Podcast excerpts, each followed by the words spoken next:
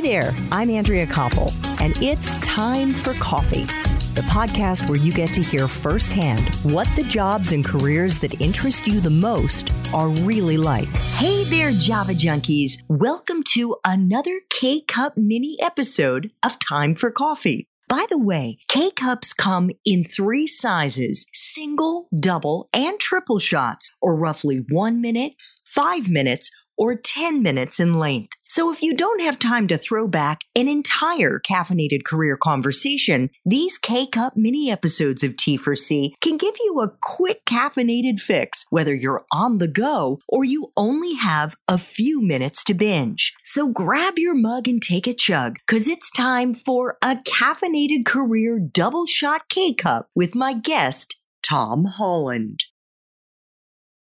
So I think this question has a whole bunch of meanings for you and may bring out a really interesting answer because to get across the finish line, whether it's at the end of an Ironman triathlon or an ultra marathon or even just a regular old marathon takes grit and guts. And as you were just saying, the ability to deal with real physical and mental pain. So could you share a time in your professional life, Tom, when you really struggled? Maybe you failed. Maybe you got fired. You talked about the rejection letters for your books. And most importantly, how you persevered and if there was a lesson that you learned in the process. Oh my gosh, so many rejections, so many pulling, you know, myself back up trying to think of a specific one. It's just all the rejection and being told, you know what, when I first came out with my DVDs, even my dad said, that's the dumbest thing ever. And so that was really challenging. And it was a huge investment, money I didn't have. And people said, well, why are you coming out with your own fitness DVDs? Who are you?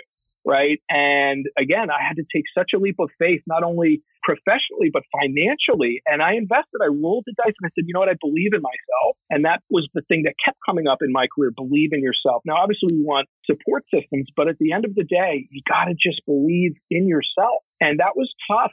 So coming out with these DVDs and having this huge kind of stress of is it going to work? And then when it did, and it took a while, and the orders started coming in, that self efficacy was there. But it was a huge challenge and a huge leap of faith. But when you take that, it's all about taking those risks. And you got to get outside your comfort zone. And when you're doing what you know that you're meant to do, it's going to work. You just have to kind of push through it.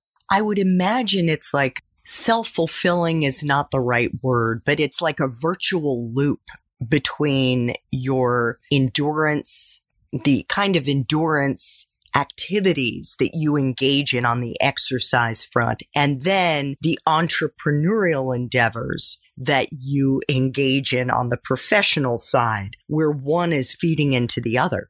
Absolutely. And I've gone around the world. You say, why do I keep doing this? I went to Brazil and the conditions were worse than Hawaii. The winds and just everything that could go wrong goes wrong. And that's what you learn. And what I love about the endurance events, Andrea, is that what you realize is you're on the same course as the professional and you realize that we're all suffering and we're all suffering in the same course.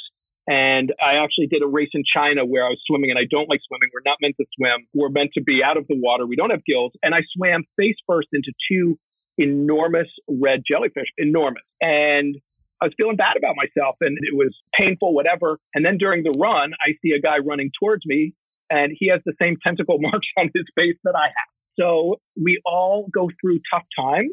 And yes, you learn that such a simple yet powerful parallel between you're going to have obstacles thrown up and you just keep moving forward and it's going to get better. And there are no small steps. It's just a matter of you don't give up and eventually you're going to hit that finish line.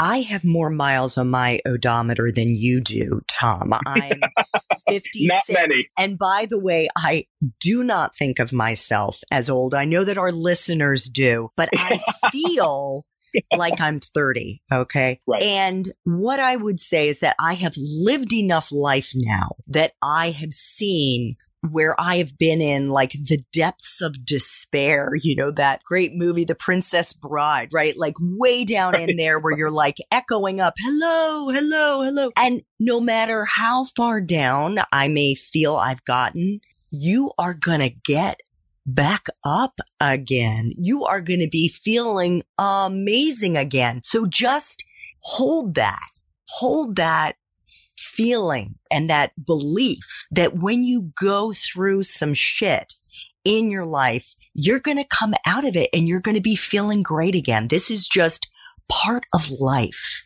Absolutely. My high school yearbook quote was you have to go through hell to get to heaven, you know, the Steve Miller band song. And it's true. And the reason, one of the reasons I so love what I do is because I was in deep, dark places, college especially. So I so appreciate what I have and I appreciate, I would not trade those really hard races. My most challenging race, and there were many, Malaysia, those were much more powerful and I appreciate them more than the marathon I won. That was relatively easy. I trained hard and it was good and things went well. But when I look back at the real challenges, I'm so grateful for them because when you go through them, as you know as well, these sweeter moments are so nice. And I'm fortunate to have gone through those tough times. And that's the thing. You're going to look back and say, they weren't as bad. And I'm glad I went through them. Thanks for tuning in to this K Cup mini episode of Time for Coffee. If you want to listen to our entire caffeinated career conversation, please check out the show notes for this episode. Thanks so much for listening to Time for Coffee, where the professionals in the jobs that most interest you always have time to grab coffee 24 7, no matter where you live. I have one quick favor to ask you. Remember to rate, review, and subscribe to Time for Coffee. Thanks so much.